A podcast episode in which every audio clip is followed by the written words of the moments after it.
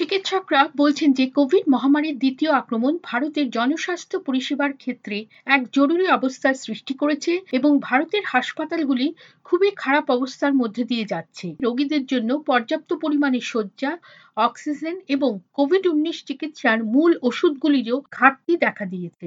বিশ্বের দ্বিতীয় জনবহুল দেশ ভারতে কোভিড-19 মহামারীর ধ্বংসাত্মক দ্বিতীয় আক্রমণ দেশের বৃহত্তম শহরগুলিতে স্বাস্থ্য ব্যবস্থাকে একেবারে বিপর্যস্ত করে ফেলেছে।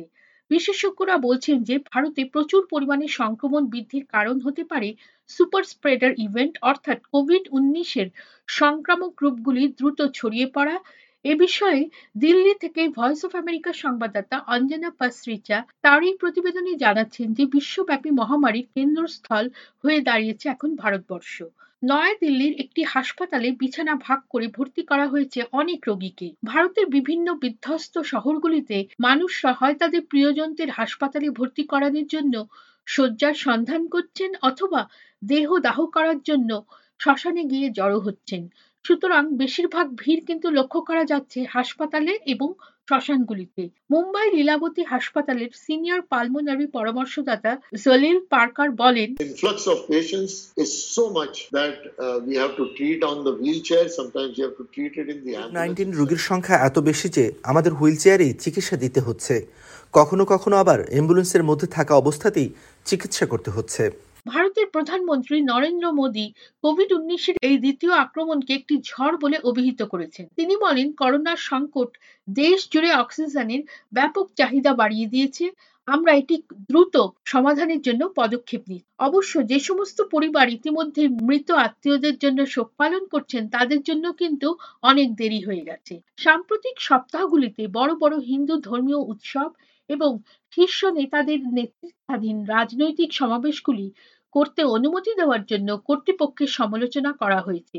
বিশেষজ্ঞরা বলছেন যে কোভিড-19 এর ভয়ঙ্কর নতুন সংক্রামক প্রজাতি এই সংক্রমণ বৃদ্ধির একটি কারণ। অশোকা বিশ্ববিদ্যালয়ের জীববিজ্ঞান এবং পদার্থ বিজ্ঞানের অধ্যাপক গৌতম মেনন বলেন, এটা সবাই জানে যে কোভিড-19 এর ক্ষেত্রে এই নতুন প্রজাতিটি আরো সংক্রমণযোগ্য, মানুষের মধ্যে আরো সহজে ছড়িয়ে পড়তে পারে এবং কিছু ক্ষেত্রে প্রতিরোধের প্রক্রিয়াও এড়াতে সক্ষম হয়। ভারতের জনস্বাস্থ্যসেবা ব্যবস্থা কোভিড-19 এর মোকাবিলা করতে করতে সব দিক দিয়ে বিপর্যস্ত এবং ক্লান্ত হয়ে পড়েছে। সুতরাং আগামী দিনগুলিতে এটি কিন্তু আরো বৃহৎ সমস্যার মুখোমুখি হতে পারে। গৌতম মেনন আরো বলেন,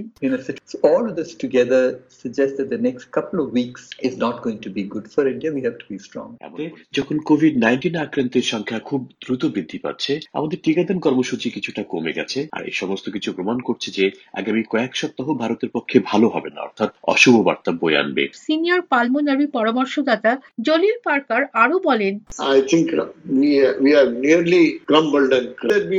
আমি মনে করি আমরা একেবারে বিধ্বস্ত এবং শেষ হয়ে গিয়েছি। আমরা জানি না কিভাবে আমরা এই অবস্থা থেকে পুনরুজ্জীবিত হয়ে উঠব।